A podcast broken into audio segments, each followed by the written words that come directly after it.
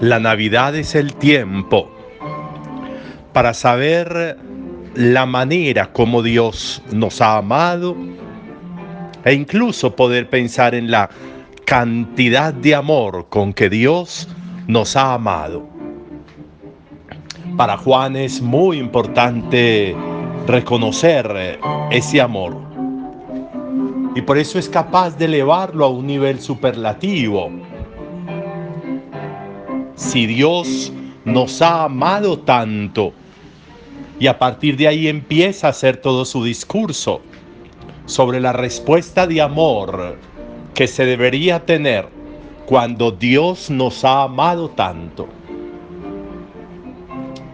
Lo que mueve, lo que sugiere una respuesta es lo que se ha recibido según Juan si Dios nos ha amado tanto, significa que esa es la base para iniciar una experiencia profunda de relación con el otro desde el presupuesto del amor. Si podemos concluir que Dios nos ha amado tanto, ese puede ser el inicio, el comienzo de una experiencia de respuesta de ese amor porque de nada sirve concluir si Dios nos ha amado tanto, si eso no lleva a un movimiento, a una pulsión interior de respuesta a eso que se ha recibido. ¿Para qué se ha recibido? ¿Para qué me ha amado Dios tanto? ¿Para qué me ha dado Dios esto, aquello, lo otro? ¿Para qué en la vida yo he encontrado aquello lo otro, esta persona, aquella otra, esta situación. ¿Para qué? Para algo tiene que ser. ¿Para qué llega esta persona a mi vida? Para algo. ¿Para qué surgen estas, estos dones eh, que hay en mi vida, estas cualidades? Para algo. ¿Para qué llegan estos recursos o para qué llegan estos momentos a mi vida? Para algo. Eso tendría que moverme a mí a un algo. Y la Navidad es eso si Dios me ha amado tanto, significa que desde esa conclusión tiene que partir una respuesta también en el mismo lenguaje. No hacer un salto de eje. Si Dios me ha amado tanto, ¿cómo voy a odiar? Si Dios me ha amado tanto, ¿cómo no, no voy a responder desde esa misma calificación cuantitativa? Si Dios me ha amado tanto, ¿Cómo no puede moverse eso, traducirse eso en una experiencia similar para sintonizarme con ese mismo amor? Es lo que Juan nos está diciendo y es lo que la Navidad nos tendría que estar diciendo todavía.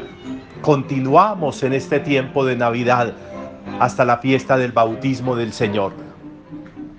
Eso va a significar y tendrá que significar en nosotros una experiencia profunda de movimiento, un amor que surge desde una decisión anterior. Hemos dicho que las conclusiones son muy importantes en la vida y que ir siendo capaz de conclusión mueve la vida, dinamiza la vida. Creyendo hemos conocido el amor. Miren qué confesión tan bonita la que hace Juan creyendo, hemos conocido el amor. Significa que el amor surge como una respuesta de conclusión ante el amor, ante el creer, el creer, el confesar la fe en Dios, el confesar que el niño que nació en Belén es Dios. Al confesar eso, al hacer profesión de fe, en que el que nació es el Hijo de Dios. Eso que, en qué se traduce en el amor. Creyendo hemos conocido el amor. Eso que se aplica para la relación con Dios, pues tendría que aplicarse para todo tipo de relaciones. Cuando la fe es el presupuesto, cuando el creer es el presupuesto, entonces el amor es la conclusión. Cuando no amamos a alguien es que no creemos en ese alguien. Cuando no amamos a alguien como respuesta, significa que la relación con esa persona no es una relación de confianza. Y eso es grave, porque donde no hay confianza no hay movimiento de la vida, porque donde no hay confianza no hay surgir del amor. Y el amor es el detonante de la existencia, el amor es el detonante de la vida, el amor es lo que mueve a que la vida siga dando vueltas y en cada vuelta siga trayendo y trayendo y trayendo situaciones, personas, momentos, experiencias. Creyendo hemos conocido el amor.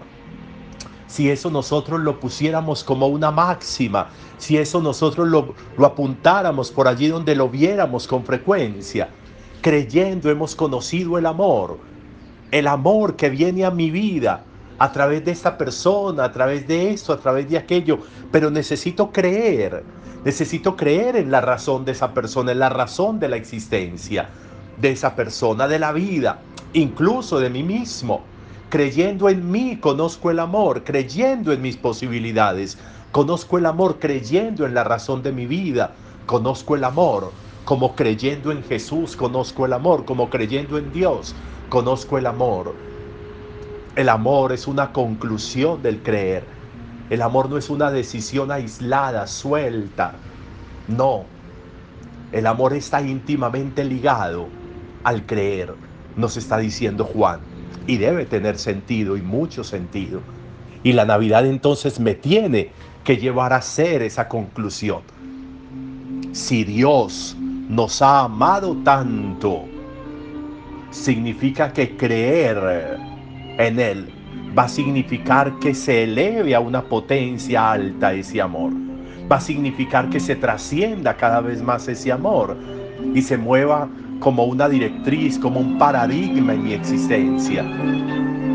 Si Dios me ha amado tanto, creyendo, hemos conocido el amor. Qué bueno que cuando vamos avanzando en la Navidad, eso nos mueva en la existencia. A ver si la vida no se nos vuelve simplemente de acciones reactivas diarias, de respuestas sin sentido diarias, y nos volvemos más estructurales, más de pensamiento, más de capacidad, más de estructura, menos de coyuntura, menos de apagar incendios y más de principios. Si Dios me ha amado tanto, significa que eso es un principio. Creyendo, hemos conocido el amor. Eso es un principio de la Navidad. Y los principios son fundamentales porque los principios son la base de un gran edificio, de una gran estructura, de un gran paradigma de vida. Si Dios nos ha amado tanto, creyendo, hemos conocido el amor. Un buen día para todos.